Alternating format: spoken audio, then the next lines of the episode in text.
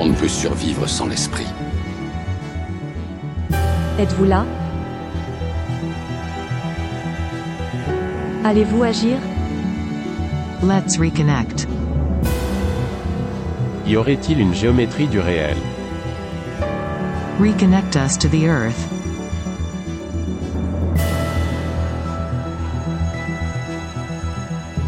Bienvenue dans Géométrie du réel, le podcast produit par le studio des éditions L'Alchimiste. Bonjour. Alors aujourd'hui, nous recevons Nicolas Chacour, euh, directeur et organisateur euh, du festival Échos et Merveilles, et puis Guillaume Besançon pour le festival euh, du Salon Fantastique, Salon Fantastique tout court, à Paris. Donc alors, ben Nicolas, si tu veux bien te présenter succinctement, s'il te plaît. Eh bien, bonjour Lionel, bonjour Guillaume, merci pour, pour l'invitation déjà. moi, je suis créateur du coup de ce festival Échos et Merveilles, qui est basé autour de Toulouse et qui est en train d'évoluer pas mal, on en parlera après, qui est un festival donc médiéval fantastique, des cultures de l'imaginaire en général. Voilà. D'accord. Et Guillaume? Eh bien moi, je m'appelle Guillaume Besançon. Donc bonjour Lionel, bonjour Nicolas. Bonjour à tous ceux qui nous écoutent. Et donc j'organise le Salon Fantastique. C'est pour ça que je suis là, mais je fais d'autres choses aussi dans le milieu geek et fantastique. J'ai fondé euh, Jeux de rôle magazine. Euh, je j'ai édité des jeux de société, des jeux de rôle, euh, des un magazine sur les jeux de rôle qui s'appelle Jeux de rôle magazine qui existe encore euh, décédé et puis là je lance un, un parcours un parcours d'aventure qui va s'appeler euh, l'aventure fantastique. D'accord, super, plein de choses donc. Voilà. Alors donc je vous ai euh, invité tous les deux parce que euh, bah, en, en, tant qu'éditeur et puis aussi en tant qu'auteur, euh, je, je m'interroge et puis je, je, vois depuis plusieurs mois la difficulté euh, des, des, des, salons, des festivals un petit peu partout en France et même en Europe. Hein. Face à la situation du Covid, il y a eu vraiment beaucoup beaucoup de changements, des, des, des salons annulés, euh, des salons reportés.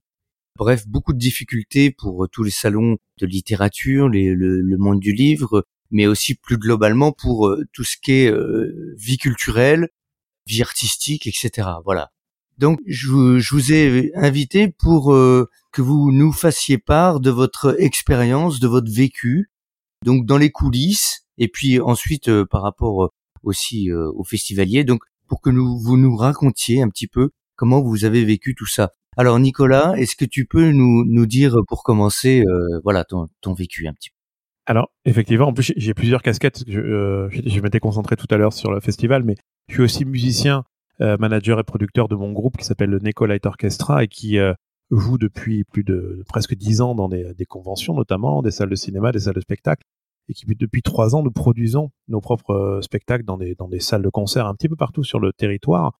Et c'est vrai que là aujourd'hui, ça fait exactement, enfin, au jour de l'enregistrement de ce podcast, un an depuis le dernier concert devant du public. Et c'est vrai qu'on était quand même sur en plus une cinquantaine de productions par an, donc ça fait un changement de rythme de vie assez particulier, et donc oui, le premier choc, ça a été effectivement l'arrêt de la scène euh, de ce point de vue-là.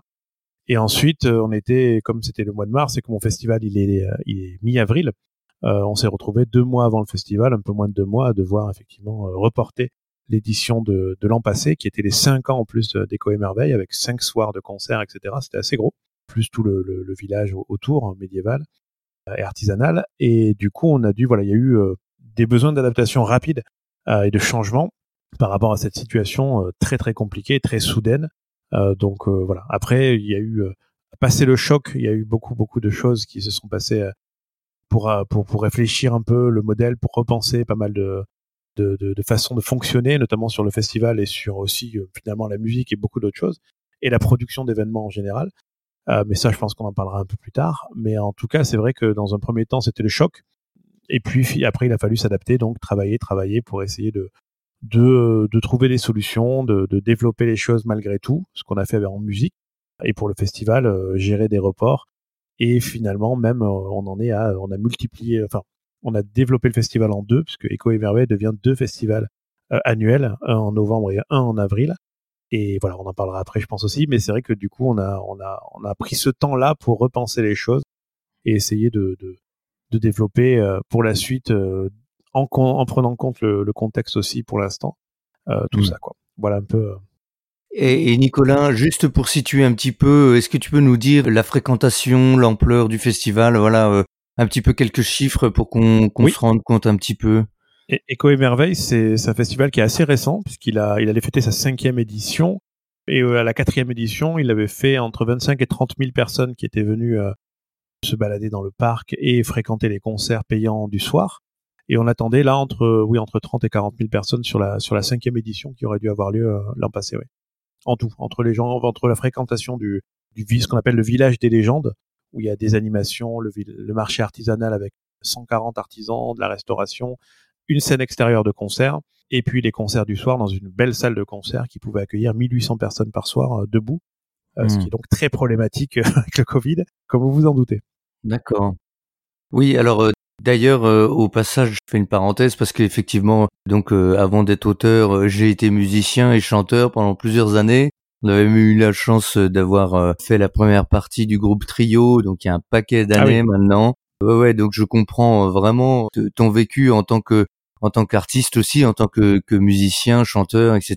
Et voilà, je je sais à quel point la scène est euh, fait vibrer et voilà et donne envie d'y retourner quoi. Donc je, je comprends ta voilà ta difficulté, euh, si ce n'est ta souffrance, euh, comme beaucoup de gens, hein, de de pas pouvoir euh, exercer voilà son art d'une manière ou d'une autre. Hmm.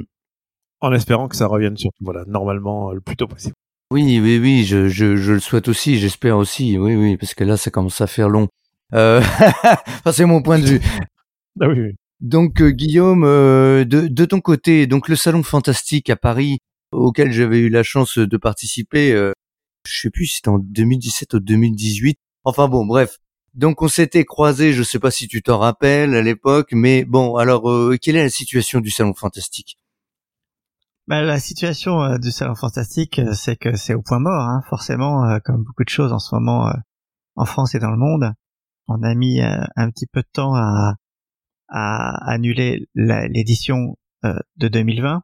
On ne savait pas trop où ça allait. Je faisais partie des gens un petit peu pessimistes qui, dès le départ, pensaient que ce Covid, on en aurait pour euh, pour plus euh, de temps que les simples trois mois de, de confinement mais moi-même je pensais pas que ça durerait euh, aussi longtemps que ça. Voilà.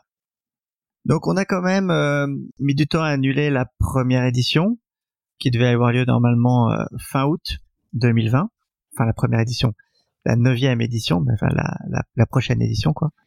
Et puis euh, aussitôt, quasiment dans la foulée, quelques semaines après, on a décidé même euh, d'annuler l'édition de 2021, sentant que ça allait être euh, extrêmement compliqué. Parce que pour organiser un gros salon comme le salon fantastique qui est euh, un petit peu plus petit peut-être que Echo euh, Echo Echo et merveille c'est ça je dis pas de Oui, bêtises? Et cause et merveilles. voilà Echo et merveille un petit peu plus petit mais du même ordre de grandeur voilà 15 20 000 personnes par an. Il faut grosso modo un an c'est-à-dire que quand on a terminé d'organiser le salon fantastique de l'année N on commence déjà à organiser le salon fantastique de l'année N plus 1 en fait pendant le salon de l'année N, on organise déjà le salon de l'année N plus 1 en allant faire le tour des exposants pour leur proposer déjà de s'inscrire pour l'année suivante, etc., etc. Hmm. Et donc, il faut un an pour organiser un salon. Et donc, on s'est dit, pour 2021, même si, par chance, peut-être qu'au euh, au dernier trimestre, on pourra de nouveau organiser des choses, on le saura que très peu de temps avant. Voilà, si on fixe une date en octobre, euh, peut-être que la situation sera claire pour tout le monde seulement au mois d'août. Et avant ça, on n'aura aucun exposant qui va s'inscrire. Faire toute la programmation sur la scène sera extrêmement compliqué parce que les gens bah, seront assez réticents pour marquer une date euh, dans leur calendrier, euh, dans leur agenda, sans être vraiment sûr que ça aura lieu ou pas. Et donc, on a décidé d'annuler euh, tout de suite 2021 Hmm. et puis de se concentrer sur l'idée de vraiment quelque chose d'important pour 2022. On va dire que la neuvième édition n'aura jamais eu lieu, que ce sera donc la dixième en 2022. Et donc c'est une date un peu clé. Et puis euh, pour nous, c'est l'occasion de, de réfléchir à ce qu'on va en faire Euh, je je sais pas pour toi Nicolas, mais pour moi c'est une organisation euh, qui est entièrement bénévole de ma part aussi, euh, une organisation associative. Et donc voilà. Donc j'imagine tu fais ça comme moi le soir.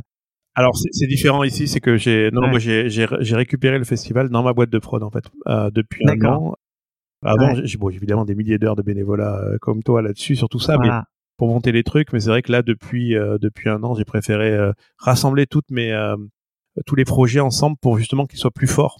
Notamment que l'un puisse aider l'autre, qu'il y ait des vases de communicants en termes de trésorerie, tout simplement. Mmh. Euh, quand tu n'as pas une subvention d'un côté, mais que tu as une, mmh. des concerts qui marchent de l'autre.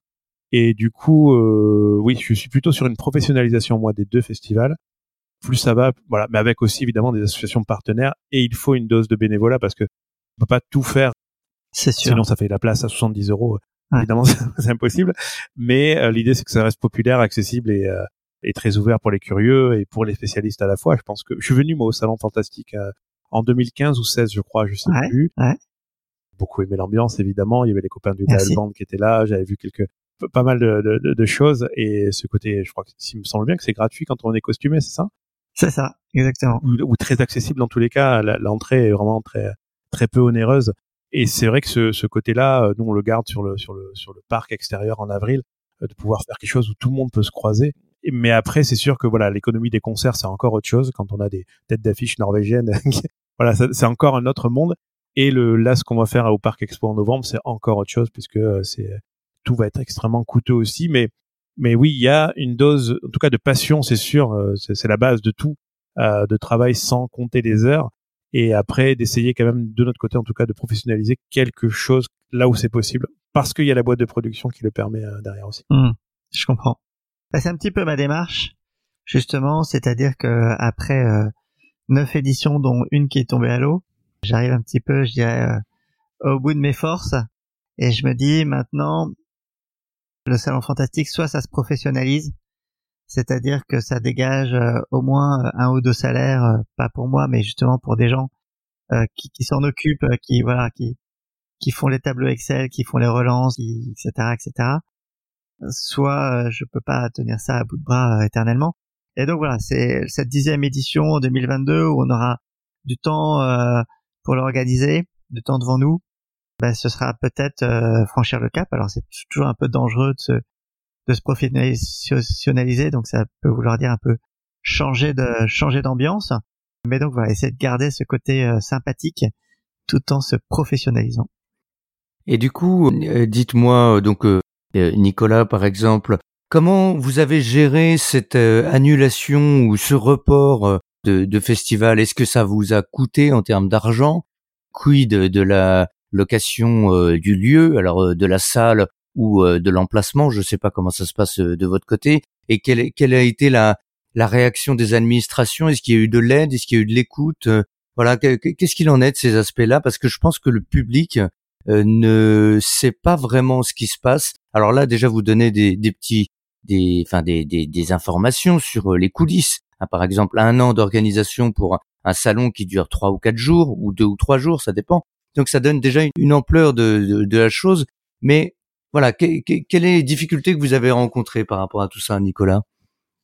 Alors, moi, c'est très particulier. Encore une fois, ici, c'est que c'était une salle de concert à la base qu'on avait pris que pour faire des concerts. Et après, on s'est rendu compte qu'il y avait un parc de 5 hectares devant la salle. Véritable histoire, on s'en est rendu compte après. Et du coup, on a étendu le, domaine et la mairie euh, de la ville où ça se passait euh, jusque-là n'a jamais vraiment saisi ce qui se passait, compris. Je peux le dire aujourd'hui parce que, en fait, on va pas rester là où on est, où on était jusque-là. On est en train de changer de ville et de changer de mairie, de changer de salle de spectacle et de lieu euh, pour ce qui se passait en tout cas au printemps. Et, et du coup, euh, alors il n'y a pas vraiment en termes de coûts, il y a, y a, à part les quelques groupes de musique un peu réticents étrangers qui disent bah vous nous avez payé un acompte et puis on va le garder parce que comme ça on est sûr qu'on revient l'année prochaine. Il y a eu quelques coûts structurels. C'est surtout en fait une question de, de ce qu'on disait tout à l'heure de milliers d'heures de boulot qui sont passées un peu à, à, la trappe parce que certaines choses sont prêtes pour l'année d'après, mais d'autres ne correspondaient qu'à cette année-là. Je pense à certains euh, dossiers de, de subvention, certains, euh, certaines rencontres avec des partenaires, etc., ou de la communication, du sponsoring, euh, des fois de Facebook. Bon, il y a des choses qui, qui peuvent être mises en place et qui ne sont pas récupérables. Euh, après, c'est sûr que dans tous les cas, ça nous laisse plus de temps pour organiser les choses. Mais là, à partir du moment où je change de lieu et, même je suis en train de voir un peu même pour le concept du mois d'avril, d'autres choses qui vont qui vont s'ouvrir un peu. Donc, dans tous les cas, euh, en fait, je crois que toutes les structures sont différentes. Nous, on louait effectivement la salle de concert. On, nous on avait le droit à une taxe euh, de la part de la mairie parce qu'il y avait des artisans qui euh, qui euh, qui prenaient un emplacement dans le parc alors que c'était gratuit. Enfin, c'était un peu compliqué. Et puis pas de parking dans la ville, pas de camping possible. Donc là, on est en train vraiment d'évoluer vers une des, des, des, endroits un peu plus favorables où, où, la culture est comprise, où ce genre d'événement peut être compris, accepté et encouragé. Après, sur pareil, c'est à Toulouse, il y a bah, la région, les, tout ce qui est de l'ordre de l'accompagnement des, des collectivités locales, c'est toujours très dépendant de chaque de chacun. Nous, de plus en plus, on s'est retrouvé euh, vraiment à se dire qu'il vaut mieux être seul avec sa boîte de production et avoir euh, le moins de partenaires possible pour être le moins dépendant des subventions possibles, qui peuvent fluctuer mmh. avec les. Et là, je pense que les subventions, euh, voilà, c'est, avec le, le post-Covid va aussi faire mal aux subventions, c'est assez, assez, assez sûr, quoi. Donc oui, c'est plutôt cette démarche de se dire, on peut faire des choses avec passion, mais autant ne compter presque que sur soi-même ou trouver la bonne mairie, le bon truc, ce qu'on est en train de mmh. faire actuellement on a des bonnes pistes là pour, pour la suite. D'accord. Et du coup, Guillaume, euh, de ton côté, parce que je sais que la salle que vous louez, alors j'ai oublié le nom évidemment. Alors on était euh, avant on était à l'espace Champéret et euh, cette année on devait se déplacer au parc Floral. Voilà. Et donc on était à l'ouest de Paris, on devait se déplacer à l'est. Voilà, on ne sait pas en 2022 où est-ce qu'on sera. Ouais. Alors à Paris les salles sont très chères. Ben oui. Sont très très chères et très très prises. Euh, en province, c'est le cas aussi, mais à Paris, c'est vraiment poussé à l'extrême. Donc avoir une date, c'est compliqué. Mmh. Euh, et quand on a une date, euh, c'est le, le coût est, est, un peu sans pitié. Voilà. Et donc on avait payé une avance. Cette avance qu'on aurait pu garder si on avait repoussé éternellement le salon. Mmh. Et il a été décidé, je pense assez sagement, de s'asseoir en fait sur cette avance et de complètement annuler. Et à ce titre-là, l'organisation un petit peu particulière pour 2020, c'était qu'on s'était accoquiné avec une autre association qui s'appelle ImagineCon, qui organise un autre salon qui s'appelle la Japan Party, donc qui est plus euh, manga. Mm-hmm. Et on devait faire deux salons en un. Donc euh, deux salons assez séparés, même si c'était dans la même salle, avec euh, une communication et une organisation relativement séparée, mais c'était deux salons en un. Et ce qu'on s'était dit finalement, c'était que ça allait être ImagineCon qui allait être en quelque sorte le producteur. Donc c'était eux qui prenaient euh, le gros des risques et des bénéfices financiers cette année-là. Et du coup, c'est eux qui ont encaissé euh, cette perte assez importante d'avance de la salle. Hmm. Donc c'était vraiment leur décision. Et je pense que c'était, je, je, remercie vraiment parce que c'était une décision évidemment euh, un peu difficile hein, financièrement quelque part, euh, quand on est comme ça en mode associatif, euh, finalement, bah, c'est en général euh, les quelques personnes de l'association qui mettent l'argent dans la sauce pour lancer la machine au départ. Donc finalement, c'est quasiment une perte sèche pour Lucas et Brendan personnellement, je dirais quasiment, j'imagine, d'avoir pris cette décision. Mais c'est une décision voilà qui est qui est assez propre, qui permet de, de repartir à zéro voilà. Pour, du coup, moi, j'en ai un peu moins souffert. Il s'est passé quelque chose de bizarre aussi, c'est qu'on a, on a remboursé toutes les personnes qui s'étaient préinscrites et on a un certain nombre d'exposants qu'on n'arrive plus à contacter, alors qu'ils sont peut-être, euh, peut-être disparu euh, corps et âme avec euh, tout ce qui s'est passé là. Euh, voilà, des sociétés qui ont, qui ont complètement disparu et du coup qu'on n'arrive pas à rembourser. Voilà. D'accord. Donc c'est très gênant comme situation. voilà un petit peu ce qu'il en est. Et puis je reviens, Nicolas, sur cette histoire de subvention. Personnellement, j'ai juste jamais cherché de subvention. Mmh. Déjà, à Paris, c'est la culture, c'est un petit peu différente. La mairie de Paris ne subventionne que des choses vraiment très très grosses et ne s'occupe pas de, petites broutilles euh, comme un salon euh, sur le fantastique à, à 20 000 personnes. Et puis Paris est une euh, ville qui est peut-être qui a peut-être trop d'offres culturelles, donc ça les intéresse pas énormément.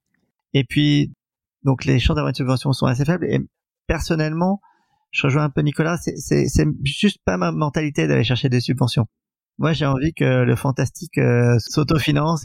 Voilà, j'avais pas envie d'aller euh, quémander des sous euh, hmm. à droite à gauche.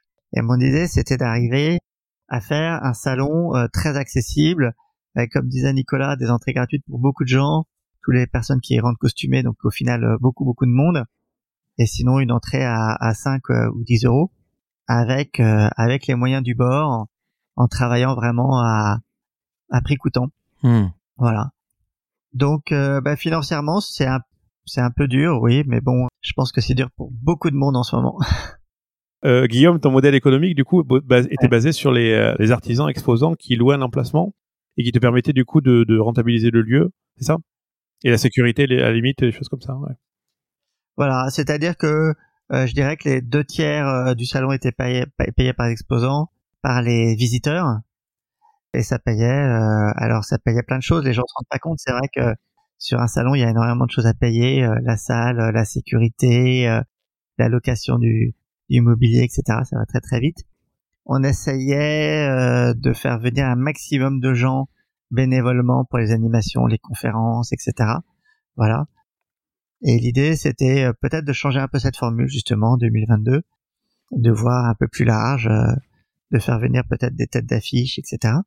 Euh, des choses qui ont un, un- qui ont un coût, euh, forcément. Mm. Voilà, changer un peu de dimension. Mm. Après, quand on quand on double de surface, euh, on double pas les coûts, ce qui fait que ça laisse un peu d'argent justement pour faire venir euh, des têtes d'affiche, des acteurs intéressants, euh, des, des groupes, euh, des groupes sympas, euh, etc., etc. Euh, personnellement, je fais partie des, des gens qui pensent que la culture, euh, depuis plusieurs mois, est un peu en, en danger entre guillemets parce que euh, bah, il y a beaucoup d'acteurs du monde de la culture qui sont à l'arrêt, tout simplement. Hein, plus de concerts, plus de musiciens qui jouent sur scène, les cinémas fermés, euh, les librairies fermées, les théâtres fermés euh, et donc les salons fermés. Voilà. Et donc, euh, moi, je trouve que c'est une situation euh, inquiétante. Euh, alors évidemment, il y a le Covid, etc. Mais je pense qu'on peut envisager de reprendre la vie de manière euh, progressive. Voilà. Est-ce que, de votre côté, quel a été votre vécu par rapport à ça? Et peut-être aussi le retour des, bah, des festivaliers ou des gens qui étaient inscrits. Bon, par exemple, euh, je me rappelle que pour Écho, Échos et Merveilles, euh, on était inscrit l'an dernier. Bon, vous aviez choisi du coup euh, de reporter la date. Alors du coup, je sais pas trop ce qu'il en est d'ailleurs pour ces, pour cette année. Mais du coup, que- quel est votre vécu et que- et quel est le retour des gens par rapport à ça? Du coup, pour Echo et Merveille, en fait, on avait rep- euh, l'année dernière l'édition à laquelle tu devais venir, c'était les 5 ans dans laquelle un salon du livre est- faisait partie de l'ensemble. Il y avait qu'un festival et le salon du livre, c'était dans un bar d'aube géant au-dessus d'un terrain de foot avec du parquet pendant une semaine d'installation, extrêmement cher. Et en fait, ça a été un début de réflexion de se dire euh, déjà le salon du livre, est-ce qu'on ne sortirait pas d'ici, on n'en ferait pas un événement à part entière C'est ce qui s'est passé. Du coup, tu as été contacté, je pense, par Simon, nouveau responsable du salon du livre, qui m'a parlé de ce podcast et qui lui organise pour novembre prochain. Là, on est en train de faire un événement avec entre 200 et 300 auteurs dans le nouveau parc expo de Toulouse, parmi un événement où il y aura aussi. euh, en fait, l'idée c'est de se renouveler. Juste par rapport à ça, c'est se dire euh, on peut faire deux événements finalement. Et celui de novembre, euh, mettre des choses qui ont rapport avec la, la saison aussi, avec un marché de Noël médiéval fantastique pour le coup, avec un bal des sorciers, des têtes d'affiche effectivement, investir là-dedans. Et comme je disais tout à l'heure à Guillaume, avoir la structure qui permet derrière de prendre ce genre de risque un petit peu aussi et de- d'aller prendre des acteurs de premier plan euh, de fantasy, euh, faire des choses qui n'ont, qui n'ont, je crois, vraiment pas trop été faites encore, et euh, pour attirer le grand public aussi, etc. Par rapport au public, nous, on a aussi un truc, c'est que les, les, bon, sur les exposants artisans, on a réussi à peu près à retrouver tout le monde, je crois. Il y en a quelques-uns effectivement qui ont périclité, qui nous l'ont dit, et qui du coup ont arrêté leur activité et qui euh, sont fait rembourser pour ces raisons-là, alors qu'à la base ils voulaient reporter sur l'année d'après. Ensuite, c'est la question des places de concert, puisqu'il y a euh, quand même euh, 3 ou 4 000 places de concert en suspens euh, qu'on maintient pour la pour l'année d'après, où on reporte 100% de la programmation. Et là, ça va faire deux fois, puisqu'on reporte à avril 2022, euh, qu'on reporte la même programmation avec les mêmes groupes qui viennent des mêmes pays, dans le même ordre.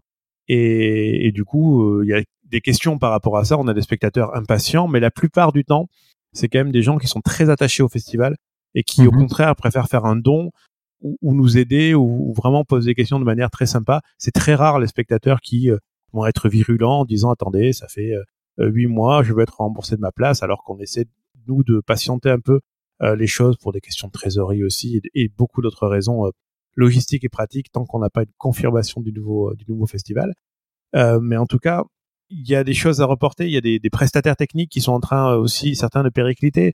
Il y a toute une nouvelle un nouvel écosystème par rapport à ça.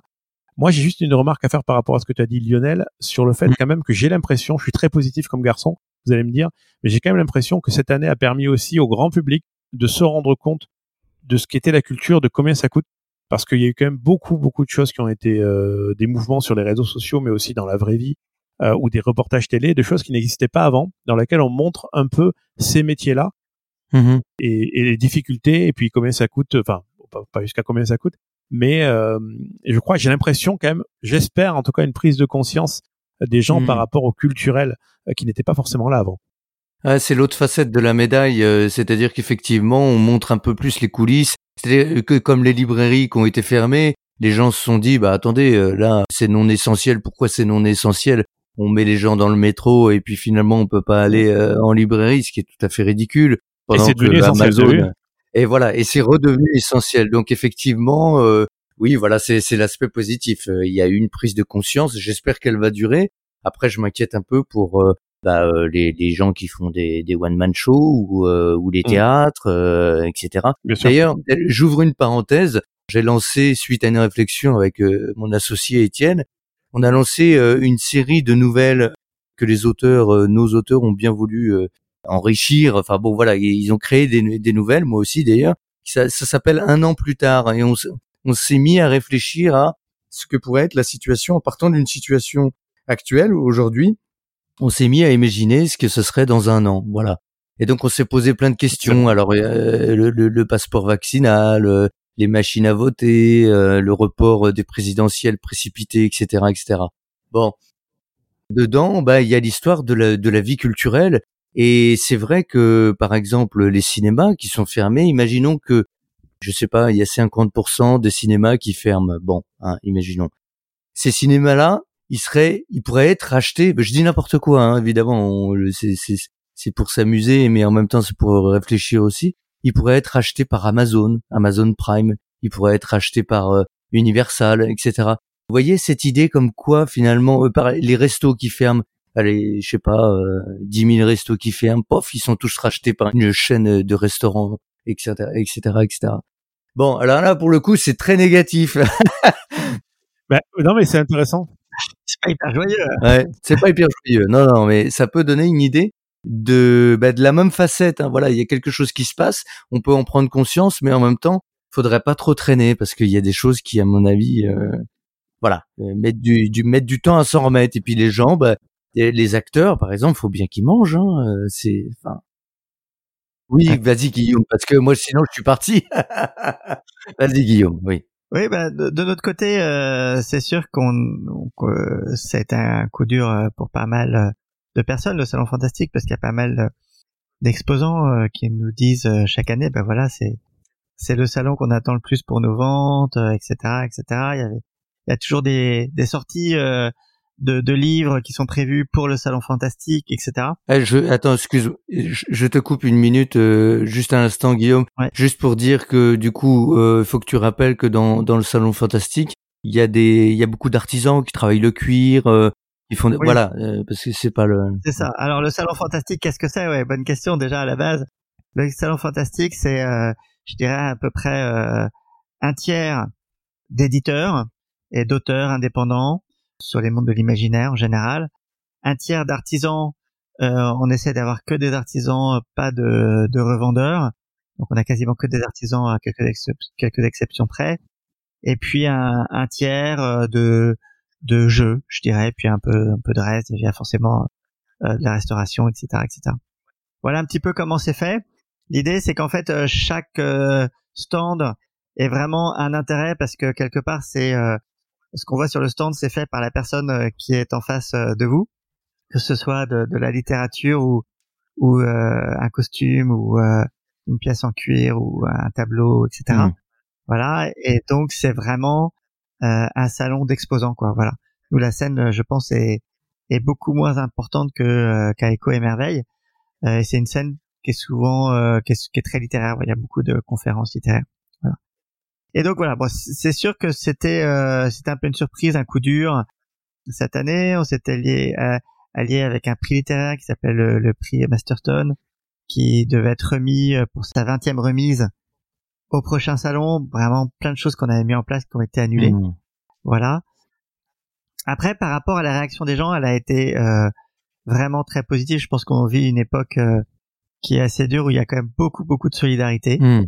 au final, malgré euh, malgré toutes les critiques qu'on peut faire par rapport à la gestion de la situation, etc. Je trouve que et l'attitude de certaines personnes, on est quand même dans une, une époque très très solidaire. Et nous, on l'a vraiment senti au niveau du salon fantastique, tant sur la première période euh, où on était dans, un petit peu dans la position d'éco émerveille où on reportait, où les gens étaient euh, très très compréhensifs, que la période, euh, que le moment où on a annulé, où les gens étaient euh, nous envoyaient plein de messages. Alors, il y a toujours un ou deux rats d'égout, un ou deux trolls dans l'histoire qui, qui, vont vous mettre un, petit message pour essayer de vous enfoncer encore plus. Mais c'était vraiment, j'ai rarement eu, eu une situation où c'était où c'était autant anecdotique par rapport à vraiment cet élan de solidarité qui faisait chaud au cœur. Et c'est d'ailleurs parmi tous les projets geeks que, j'ai gardés, parce que moi, je, comme je vous disais au départ, je, je fais pas mal de, de, de, projets dans les univers geeks. Puis il y a un moment où, euh, bon, c'est quand même pas forcément ça qui me fait gagner ma vie, voire pas du tout. Donc euh, il y a un moment au niveau de mon temps personnel, j'ai dû faire un choix. J'ai fait le choix du salon fantastique aussi parce qu'il y avait cette super atmosphère, tant au niveau du public qu'au niveau des exposants. Donc euh, bon, on annule, c'est c'est dur on jette euh, des milliers d'heures de travail euh, à la poubelle, comme dit, comme expliquait Nicolas, perd de l'argent, mais en même temps, on sent qu'il y a des gens derrière euh, qui, qui sont là, qui apprécient le salon, qui attendent son retour. Et je pense que quand, quand ça va repartir, voilà, ça va, ça va bien repartir. Après, c'est sûr que c'est beaucoup, beaucoup plus long que ce que tout le monde imaginait et que c'est pas sûr que la reprise se fasse d'un coup brutal. Quoi. On risque de devoir d'être assez limité. Donc, qu'est-ce qu'on fait? Si on est assez limité, est-ce qu'on le fait? Est-ce qu'on le fait pas? C'est des choses qui sont pas encore déterminées. Nicolas? Oui, euh, moi juste par rapport à rebondir ce que tu, ce que tu dis Guillaume, moi j'ai vu les deux, j'ai vu l'évolution de la mentalité euh, parce que Eco Émerveille c'était vraiment euh, au cœur du premier pic de, de, de confinement et donc j'ai vu les premiers artisans pouvoir nous dire, pas beaucoup, mais certains justement en mode troll mais sans faire gaffe, hein, mais de dire non, vous devriez pas annuler, pourquoi vous annulez, etc. Alors qu'on avait pris la, décision deux mois avant. Et, euh, et certains d'être dans l'incompréhension par rapport à ça. Et au final, aujourd'hui, quand trois mois avant le nouvel, le nouveau report de la même édition, les gens disent ah bah oui évidemment, enfin on s'entendait même pas à ce que vous jouiez en avril quoi. Donc euh, hmm. y compris les artisans, y compris tout le monde. Donc ça c'est sûr qu'il y a une évolution dans l'acceptation des choses depuis depuis même quelque part presque une euh, comment dire un côté blasé qui peut y avoir de certaines qui se disent, euh, moi je vois passer des articles ou de, presse locale qui parlent de festival cet été, de petites choses, hein, et des gens qui mettent des commentaires en disant, bah ils y croient, hein, bravo. Euh. Donc il y a un côté, voilà, les gens sont un peu plus résignés aujourd'hui. Donc j'espère qu'on pourra leur prouver qu'on peut revenir et que les choses vont avoir lieu. Et pour rebondir sur ce que tu disais, Lionel, euh, tout à l'heure, par rapport au cinéma et au restaurant, moi j'ai une analyse un peu différente. Je pense que les restaurants, évidemment, ceux qui étaient déjà en très grande difficulté, et qui n'ont pas été aidés par les banques derrière, comme c'est arrivé à des petits événements aussi ou de, l'événementiel euh, à droite à gauche, même à Toulouse ici. C'est compliqué pour eux, mais je pense quand même que d'une manière générale, je m'inquiète pas trop pour le, fait que les gens retourneront au restaurant euh, euh, ou boire des coups, sortir, tout ce qui va être connexion. Le cinéma, par contre, j'ai un peu plus de mal à imaginer que que ce confinement n'a pas accéléré un mouvement avec les plateformes notamment qui se développent, qui continuent de se développer de plus en plus là jour après jour moi, je je sais pas euh, vraiment si le cinéma dans 5-10 ans ne n'aura pas euh, été victime finalement euh, d'une évolution des mœurs et aussi de ça. je sais pas, je sais hmm. pas à quel point ça va tenir quoi. Par contre, sur le reste, je m'inquiète beaucoup moins les concerts, les festivals, les trucs.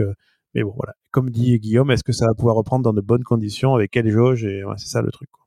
Après, ce que ce que je me dis aussi, c'est que il y a, il y a le temps, le, vu que ça a duré presque un an, enfin ça fait un an maintenant, il y a des gens qui n'ont pas pu tenir tout ce temps en fait, parce que bah, je pense aux artisans qui sont euh, euh, itinérants, euh, bah du coup les salons ont été annulés, les, les festivals ont été annulés, donc il y en a plein qui ont mis la, clé sous la porte, et donc il y a, mmh. alors je veux pas être négatif, mais c'est simplement un fait, je pense que 2021, quand on va voir les chiffres du chômage et euh, sûr, de- du nombre de fermetures de boîtes, je pense qu'on va être catastrophé.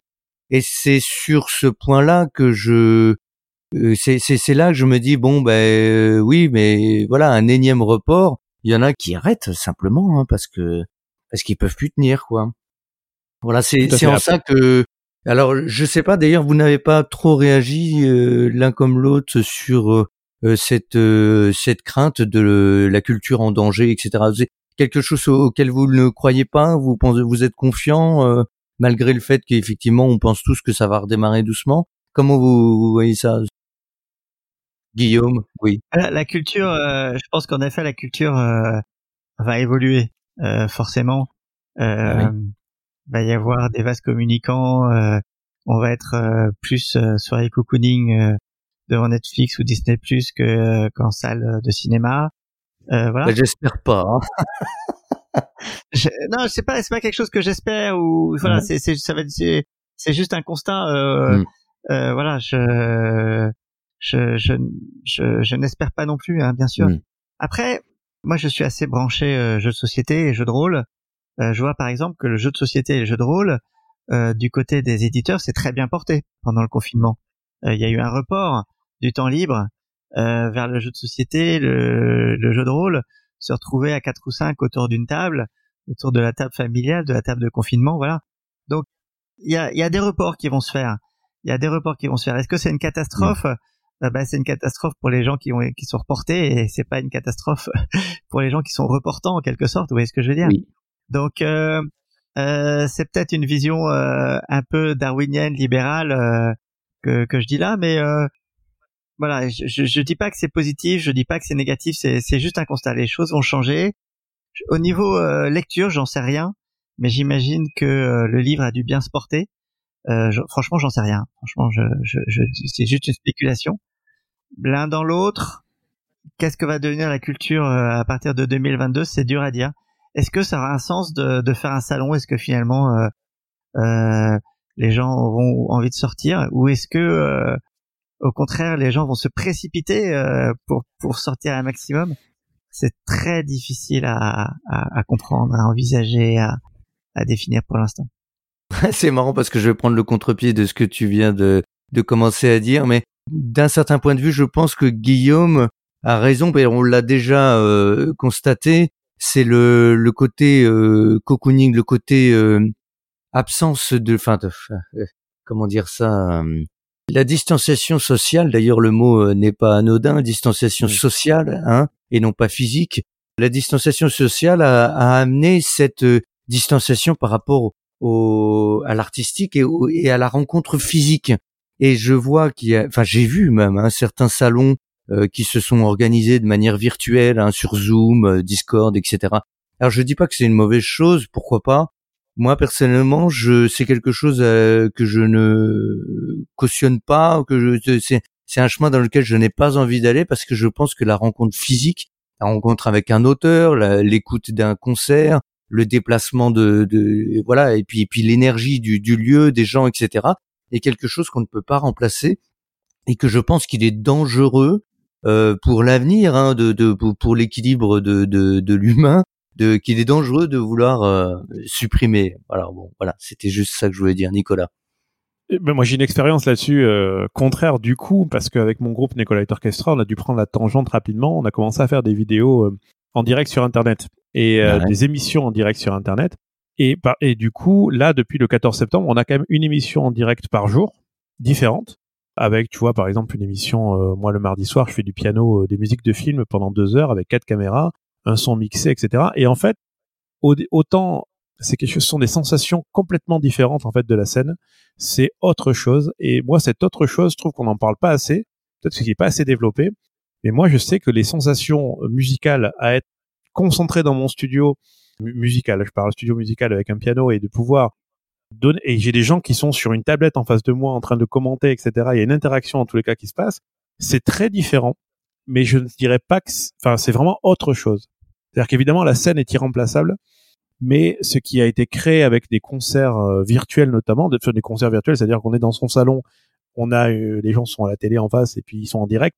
c'est vraiment quelque chose de différent et nous on va on va le, le prolonger c'est-à-dire que Hmm. quand les spectacles vont reprendre on va quand même continuer à faire des émissions alors d'ailleurs on a une émission littéraire euh, qui parle du, du fantastique et avec Simon et qui va amener vers le festival donc c'est aussi utiliser ce genre de, de, de plateforme comme Twitch euh, qui appartient à Amazon mais bon et pour faire en sorte du direct des émissions qui peuvent quand même parler de ces cultures là Hmm. essayer d'amener des publics, de croiser des choses, de faire des concerts, de créer des nouvelles choses. Euh, mais en- je pense par contre, nous on va garder ça en complément. Et d'ailleurs au festival de novembre, on aura un plateau euh, de notre Blue Neko TV dans lequel il y aura en continu toute la journée des interviews, des euh, des, des, des choses et des conférences seront filmées euh, de manière professionnelle, les concerts aussi s'il y en a, pour que bah, ceux qui sont euh, en direct de chez eux à l'autre bout, qui n'ont pas pu venir au festival, puissent quand même assister à une partie ou via modèle économique s'ils s'abonnent à la chaîne bah, tout l'ensemble du festival streamé. Et je pense qu'il y a un complément à amener là-dedans. Après, évidemment, la, rencontre, la vraie, euh, voir euh, 20 000 personnes devant soi ou euh, dans un festival, alors sur un week-end, ça n'a rien à voir. L'échange, le regard, d'accord avec ça, mais je pense qu'il faut pas non plus écraser euh, ou balayer d'un revers de la main les nouvelles possibilités qui s'offrent à nous en termes de diffusion, de, de rencontres de nouveaux publics, notamment de, et de, tu vois, de, d'ouvert- d'ouverture. En fait, c'est une ouverture tout ça. Mais c'est une ouverture qui est qui peut pas se faire toute seule, c'est sûr. Il faut que ce soit appuyé sur le réel. C'est ça que. Voilà, c'est ça. C'était, c'était ce que je voulais dire. C'est ce côté, effectivement, la rencontre physique, euh, l'échange ne, ne, ne peut pas être remplacé par du virtuel. C'était, c'était sûr. uniquement ça que je voulais dire. Mm. Après, effectivement, ça ouvre. Et, et, et ça, c'est, c'est vraiment l'aspect positif. Comme, euh, comme on disait tout à l'heure, c'est l'autre facette de la même euh, Bien pièce. C'est-à-dire qu'il y a euh, plein de choses positives qui, qui ont émergé, et des prises de conscience, des nouvelles idées, de l'entraide. Hein, euh, je crois que c'est Guillaume euh, qui, qui- je crois que c'est toi qui disais ça tout à l'heure. Mais en tout cas, oui, effectivement, il y a, il y a plein de nouvelles choses qui ont émergé. Et Guillaume, est-ce que tu, tu veux réagir? Oui, ben, euh, je pense que, en, en effet, il y a plein de choses qui se sont, euh, plein de nouvelles habitudes qui se sont prises, et je pense que tout ça, ça va euh, un petit peu s'additionner. Hein. Quand je disais euh, tout à l'heure que il va y avoir des nouveaux modes culturels, c'est juste un constat. C'est, j'appelle pas spécialement de mes voeux, mais voilà, c'est juste un constat. Et je pense qu'il faut, euh, faut travailler avec ces nouvelles habitudes plutôt que de vouloir absolument lutter. Alors il y a des choses contre lesquelles il faut lutter, bien sûr, mais euh, il y a aussi des choses qu'il faut accompagner. Et je pense que euh, quelque part, les deux vont s'additionner. C'est-à-dire que euh, y aura besoin de rencontres. On a tous envie de se voir, on a tous envie de sortir, on a tous envie de, revoir nos amis, etc. Et, je pense que vraiment l'humain est extrêmement social. Donc entre les deux scénarios euh, que j'évoquais tout à l'heure, est-ce que les gens vont avoir envie de retourner dans un salon ou est-ce que euh, les gens vont, vouloir rester chez eux? Je pense que ce sera plutôt le premier scénario, plutôt le scénario ils vont se précipiter de nouveau dans un salon, euh, se rencontrer IRL. Voilà, mais je pense qu'il faut euh, aussi regarder toutes les évolutions et toutes les évolutions qu'il y a eu, et puis vivre avec quoi. Hmm. D'ailleurs, je ne sais pas si vous avez eu des retours. Est-ce que les gens ont peur ou est-ce que, comme tu dis, ils vont se précipiter? Parce que d'un seul coup, quand tu as dit ça, je me suis demandé, tiens, mais est-ce que est-ce que c'est vrai ou est-ce que c'est pas une, une projection positive de notre part? Parce que il y a plein de gens qui sont pétrifiés de peur, ce qui n'est pas du tout mon cas, mais je, je pense que voilà. Est-ce que vous avez des retours là-dessus, Guillaume euh, Est-ce que Euh, nous personnellement, notre politique, ça a été de c'est de se dire, on annoncera le prochain salon quand les gens justement n'auront plus peur. ah d'accord. Hmm. la gestion euh, de la crise, soit que c'est une- pas une très bonne gestion, soit qu'il y a beaucoup de choses qui sont subies et qui qui sont à chaque fois euh, surprenantes, qu'il faut, enfin, je veux dire, tout le monde a été surpris euh, et personne euh, n'était formé pour gérer ce, ce genre de choses, fait que aujourd'hui, on sent qu'il y a de l'improvisation dans à tous les niveaux et que à- annoncer une date, c'est assez compliqué. À la fois parce que les exposants, parce que les gens sur la scène, on aurait du mal à se projeter, et parce que le public serait assez euh, craintif. Donc nous, on attend vraiment d'avoir une bonne visibilité pour annoncer de nouveau quelque chose et être sûr que les gens y aillent par culon, se disent pas oh là là, euh, il va falloir qu'on tienne nos distances, euh, Hmm. etc., etc. Mm. Voilà, donc on attend d'avoir une situation vraiment nette, surtout pour ce type d'événement où on réunit 20 000 personnes qui parfois à certaines heures de pointe peuvent être assez compactes. Voilà, c'est pas que de la responsabilité vis-à-vis de nos, de nos visiteurs, c'est avant tout, on a envie que les gens justement y aillent avec leur cœur et sans arrière-pensée. Donc c'est vraiment une question de timing. Euh, le, la crise va pas s'arrêter euh, brutalement euh, du jour au lendemain et il y aura toute une euh, zone, toute une période un peu floue dans laquelle ce sera assez compliqué d'organiser des choses et en tout cas pas des gros événements comme comme le nôtre. Ce sera peut-être plus le moment pour organiser des petites choses et retourner progressivement à à, à des vraies rencontres. voilà, parce qu'on a envie, on a tous envie de voilà, de nouveau de contact humain, etc., etc. Mais il faut pas y aller à contre Et du coup, c'est pour ça que de, enfin pour le salon fantastique, en tout cas, il n'y a pas de date encore de définie. Là, ce que quand tu parlais de 2022, c'est plus un projet. Pour l'instant, il n'y a pas, euh, le public n'est pas forcément au courant. Enfin, pas avant qu'il écoute le podcast. aujourd'hui, bah, pour aujourd'hui, euh, pour 2022. Euh, je pense que j'ai dû échanger quatre ou cinq mails avec des salles pour essayer de commencer à définir vaguement une date. Et c'est tout ce que j'ai fait comme travail sur 2022.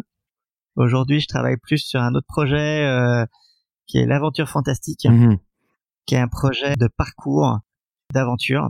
Voilà, donc c'est un peu l'escape game, mais euh, version parcours, euh, qui se passera sur 500 mètres carrés dans Paris. C'est aussi un gros projet. C'est aussi un projet euh, dont le calendrier va dépendre du calendrier du Covid. Ben voilà. Voilà. Ben oui. Et c'est hmm. et c'est un projet. Alors c'est un projet euh, où j'ai eu de la chance j'ai toujours une chance euh, phénoménale en fait dans tout ce que j'entreprends. J'étais, c'est la mairie de Paris qui avait organisé un concours pour euh, l'utilisation d'un théâtre qui ne pouvait plus redevenir un théâtre pour plein de raisons, euh, de, entre autres de, sécurité incendie. Et j'avais proposé ça. Et puis j'étais arrivé deuxième. Et puis finalement les premiers se sont désistés et donc j'arrive premier. Et en fait pour la petite histoire, c'était le concours était entre 2017-2018. Donc si j'avais gagné le concours, si j'étais arrivé premier, eh bien, j'aurais ouvert au moment du premier confinement. Ah oui, pas mal. Voilà, donc je suis très content d'avoir perdu d'être arrivé deuxième et de prévoir mon ouverture en 2022. Et c'est à ça que je consacre mon temps de geek, euh, de geekerie euh, en ce moment. Amusant, ouais.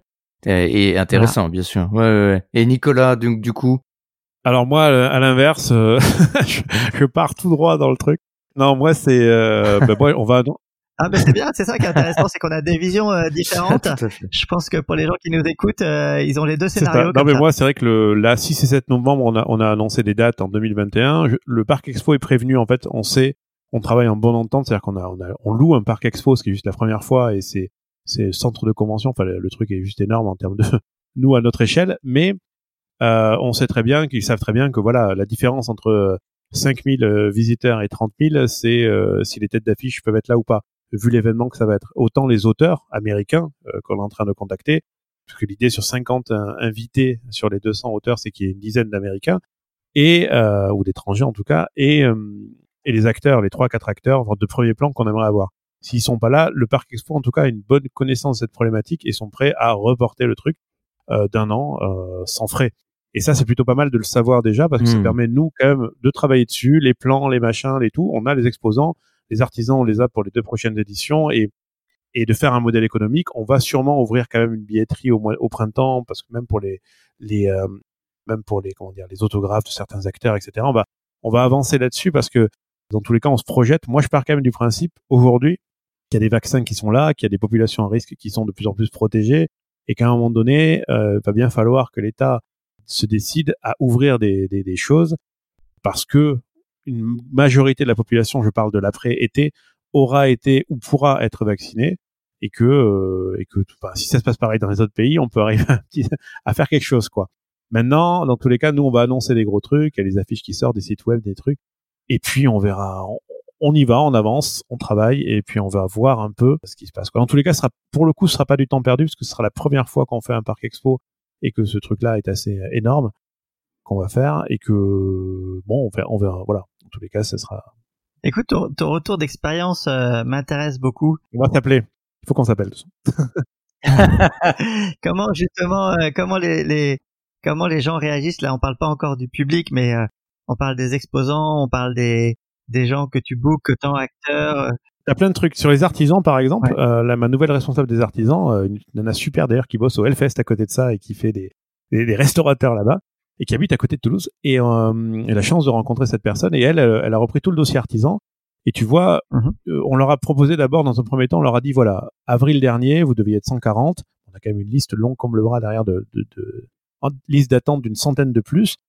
Vous euh, pouvez euh, soit vous reporter sur avril prochain, soit sur novembre là, sachant qu'il est possible. Donc, on leur a proposé, pardon, euh, avril 2021 ou novembre 2021, en leur disant qu'avril 2021 avait quand même des chances de ne pas exister. Ça, on leur a dit il y a six mois déjà. Et du coup, on adapte tout ça, mais il y a quand même, non, ils sont très très partants. Sur les artisans, ça marche. Enfin, ils sont vraiment euh, très très chauds. Et je crois qu'elle est déjà complète du coup sur les deux prochaines. Euh, Mhm. Donc ça marche très bien là-dessus. Après, sur les acteurs, on bosse avec un agent. Mais là, le truc, c'est que les acteurs, c'est tellement du premier plan que il y a du, euh, il y a des enjeux différents derrière de tournage et de choses que c'est des gens qui sont dans des licences actuelles, etc. Donc peut-être des reports de tournage de certaines séries ou, ou films. Et donc ça dépend un peu plus de ça. Et il y en a une, une, une qui nous a répondu. Euh, c'est intéressant à savoir ça aussi. Pour l'instant, je ne, pro- je ne- ça m'intéresse, mais je ne me projetterai que quand la, la, la campagne vaccinale aux États-Unis sera assez avancée. Et oui. D'accord. Donc euh, bon, mais ça, mais bon, du coup moi l'agent on en parle, là il m'a demandé des détails un peu sur le planning, qu'est-ce qu'on ferait avec eux, euh, etc. Et maintenant, euh, moi je vais leur dire dans deux mois, au moment d'annoncer tout, de pouvoir annoncer tout, de dire projetons-nous quand même, signons quelque chose avec ces acteurs. Et si jamais, si- en partant du principe qu'ils sont libres hein, euh, ce week-end-là, mais que si jamais la situation sanitaire n'est pas réglée, ben on- voilà, il y a quand même une solution euh, de reporter d'un an de plus, quoi. Je pense qu'il faut avancer comme ça. Après, les, les associations qui nous gèrent tout le hall de jeux sont à fond déjà en train de travailler. Euh, Simon pour le salon du livre, euh, pareil. On est allé à Bordeaux rencontrer les, les moutons électriques. Il me présente des gens, on avance. Il y a plein de, de gens super que, que moi je connaissais pas. Et puis surtout, euh, on crée des émissions, on va inviter des gens, on fait des connexions. Mais ce sera pas du temps perdu. Mais après, je crois quand même, j'ai quand même un petit espoir, voire un- plutôt un grand espoir que novembre, un- dans un parc expo, où on n'a pas un concert de 1800 personnes debout, c'est plutôt quand même des grandes allées euh, où on peut faire beaucoup de choses et l'espace est plutôt là. Je pense que ça devrait avoir lieu. Je pense qu'après l'été, ils vont voilà. Hmm. Je pense aussi après moi ce qui je me suis pas lancé dans euh, dans dans la même chose que toi parce que j'ai un peu j'avais un peu peur de de la façon dont les gens se projetteraient. Mais mais j'y crois, hein, je, je pense que ça va cartonner. Je pense que c'est la question de la programmation. Si tu amènes des choses, euh, enfin moi c'est mon, mon parti pris toujours de dire si, tu- si ta programmation et ta communication derrière euh, sont, euh, sont sont sont vraiment béton, les gens, enfin si tu donnes envie Mhm. et si tu fais ça avec Mhm. sérieux et passion, euh, ce qu'on essaie de faire, bah du coup les gens viennent. Et puis le public culturel n'est pas le grand public non plus. Le public qui aime se déplacer dans des salons, le public qui aime aller au cinéma, le public qui aime lire, euh, ce sont des gens encore plus sociaux que les autres, j'ai l'impression sauf quelques cas exceptionnels de gens qui sont très taciturnes et puis qui lisent que la nuit, qui jouent au JDR qu'avec les mêmes personnes. Mais ça, euh, ça, non mais ça existe et c'est très, c'est très bien aussi. C'est le côté, le côté geek poussé à l'extrême. Mais pourquoi pas? Enfin, je veux dire, et ces gens-là, euh, ils pourront quand même venir. Ils aiment ce genre d'événement aussi. Mais je pense qu'il y a un côté vraiment, euh, les gens qui aimaient aller voir des concerts, tu vois, nous un concert hommage à Miyazaki. Si tu en ressors un dans deux mois, les gens seront là s'ils ont le droit de venir. Ils vont pas avoir peur. Ce public-là aime sortir et être curieux et, et se cultiver quoi. Euh, Nicolas et Guillaume aussi, j'ai j'ai un peu une question piège. Ah. Si les ouvertures de, de lieux, donc de plus de 5000 personnes ou etc., euh, sont soumis à des conditions du type passeport vaccinal, enfin, ou euh, comment Très ils appellent question. ça Le pass. Alors, euh, Qu'est-ce que vous faites? Qu'est-ce que vous faites? Moi personnellement, je me lance pas. D'accord. Ouais, personnellement, je me lance pas, c'est ce que je disais tout à l'heure. J'attends que la situation soit parfaitement claire.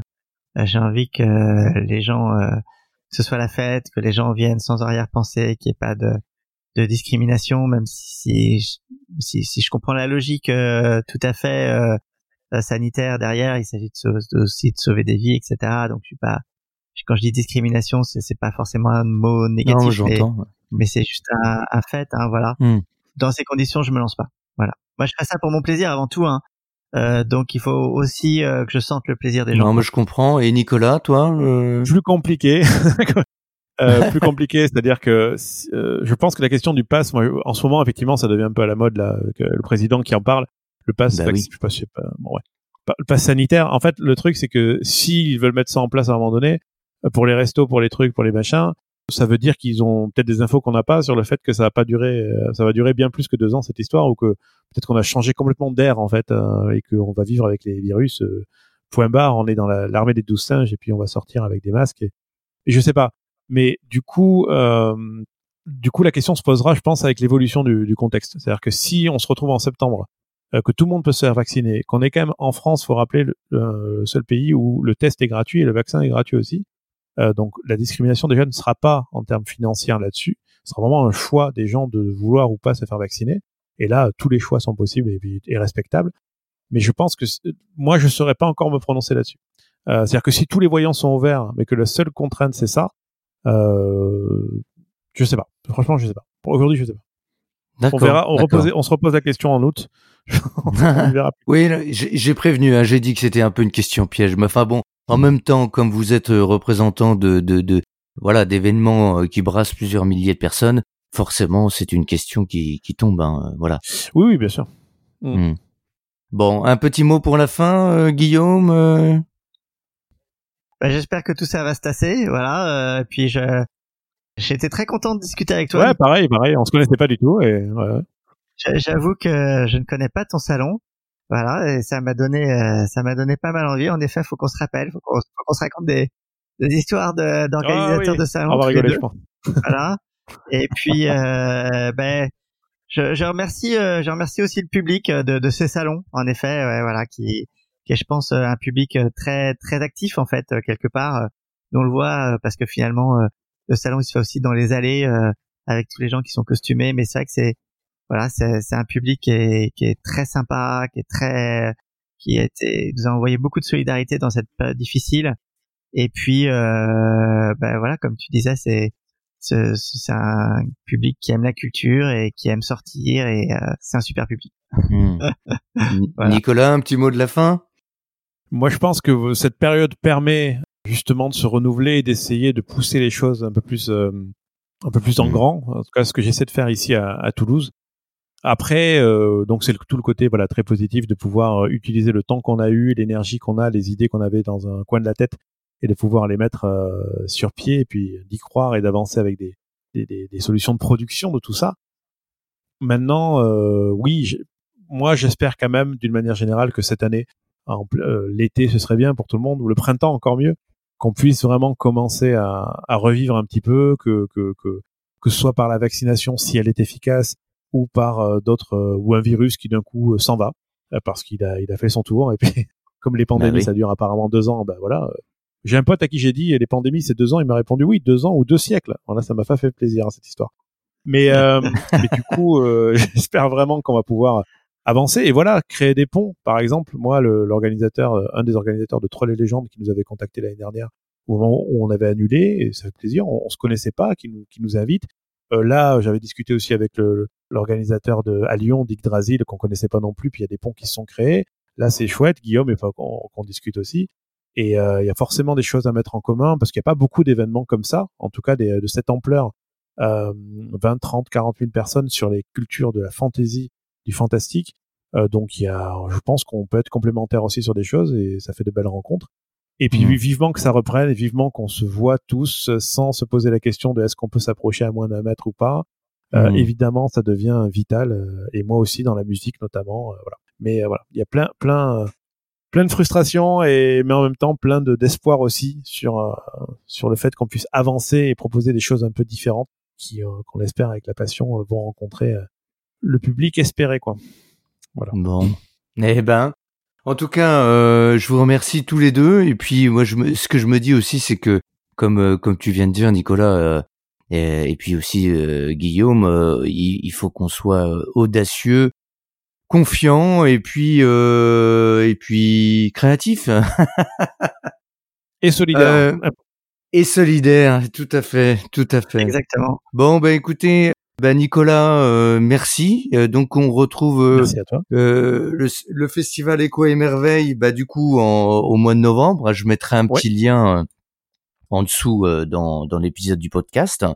Guillaume, pareil, bah, le salon fantastique, je croise les doigts très fort pour qu'on le retrouve donc en, en 2022 maintenant. Voilà. Voilà. Et puis euh, je mettrai aussi, enfin tu m'enverras le petit lien euh, donc euh, pour euh, pour euh, l'autre projet dont tu parlais tout à l'heure. comme ça je le mettrai aussi. D'accord. Pour l'aventure fantastique. L'aventure fantastique. Okay. Voilà. Super. Merci. Eh ben en tout cas, merci Nicolas, merci Guillaume, et puis bah je vous dis euh, à très bientôt. Merci, à À bientôt. très bientôt. Au revoir Lionel. Au revoir Nicolas. Salut.